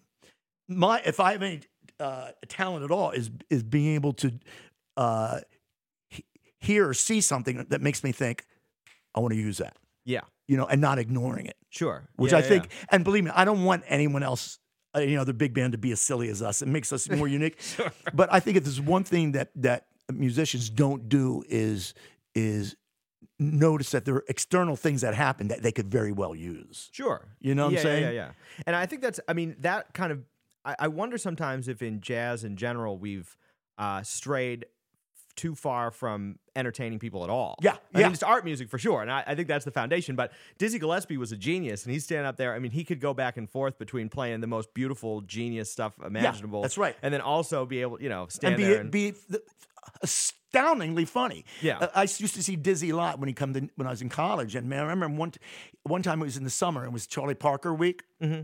and so uh, he was talking to the audience, you know, just about uh, the history, but in the funniest way, not not uh, pedantic or academic at all, just Yeah, the yeah, funniest way. And he started talking about the, great trumpet players, innovative trumpet players, you know. Yeah. He's like Freddie Hubbard, and he's mentioned, you know, uh, Roy Eldridge, uh, Clifford Brown, and someone yells up, Don Cherry, and Dizzy goes, "Mm." and and then and then someone uh, uh, Dizzy goes, well, I'm more talking about. And then someone yells up, this black dude yells up. You you're talking about the innovators, not the imitators. And Dizzy goes, inna. In other words, short for innovators. yeah, yeah. But the way he said it, inna, I mean, you know, just to, to, to affirm that the guy was right, but in saying innovators, Yeah, it yeah, was yeah. just so funny. Sure. It was so funny and so quick. Yeah. Yeah. That- that's, did you ever meet him? You're you too young for that, right? No, yeah, he he died in 1992. maybe? Yeah. I would have been five. Yeah, I yeah. guess, but I, unfortunately, I didn't get to meet him. I got to he used to come to, uh, uh, to, to hear Tito Oh from yeah, time to time. Uh, but uh, I got to meet him. I, I, I met him twice, and then the um, the second time I met him, I told him, I reminded him of the first time that we met, and he said he remembered. I know he didn't, but he was just a gentleman. sure. Yeah, yeah, yeah, yeah, yeah. Uh, uh, but yeah, but you're you're right. I mean, you know, and I, but not everyone is meant to be a a, a front person, and I'm I, most jazz people, uh, I think, uh, aren't very good at, you know. You know, I don't expect them to be a clown, but at least be loose enough just to engage the audience a little bit. You know, Sure. Uh, yeah. But Everybody operates differently and they've got their Yeah. own thing. But I do appreciate, and it sounds to me like there's no the danger.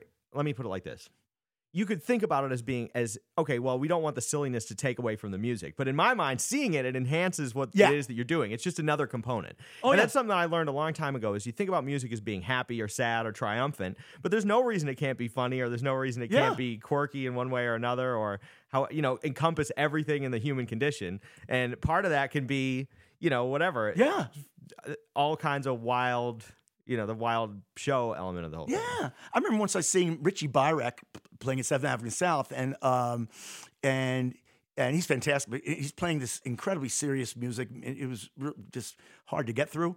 Sure. And then during the break, I see him flirting with a, like a waitress. I'm thinking, well, well, how come I didn't hear any of that in your music? Sure. Yeah. Yeah. yeah. You know what I'm saying? Yeah. Yeah. Um, but uh, yeah, I don't know. Uh, so let's let us hear. So what do you think? Yeah. You got we, enough We got to- it. We did it. to edit we out? it. Yeah. Yeah. Yeah. We'll, put, Yeah, I'm we'll looking piece it at together. The so cutting room floor. no. Yeah. Right. Of course. yeah. Yeah. Yeah. Yeah. Uh, so so as a last thing, you Yeah. play every every month at the Iridium. When Yeah. people hear this, they know where to find you. Every month at the Iridium and every month at the Falcon in Marlboro. And the show's appreciably different every time out. Uh, Completely different and wild, Yeah. like nothing And you've ever seen. That's Yeah. exactly right.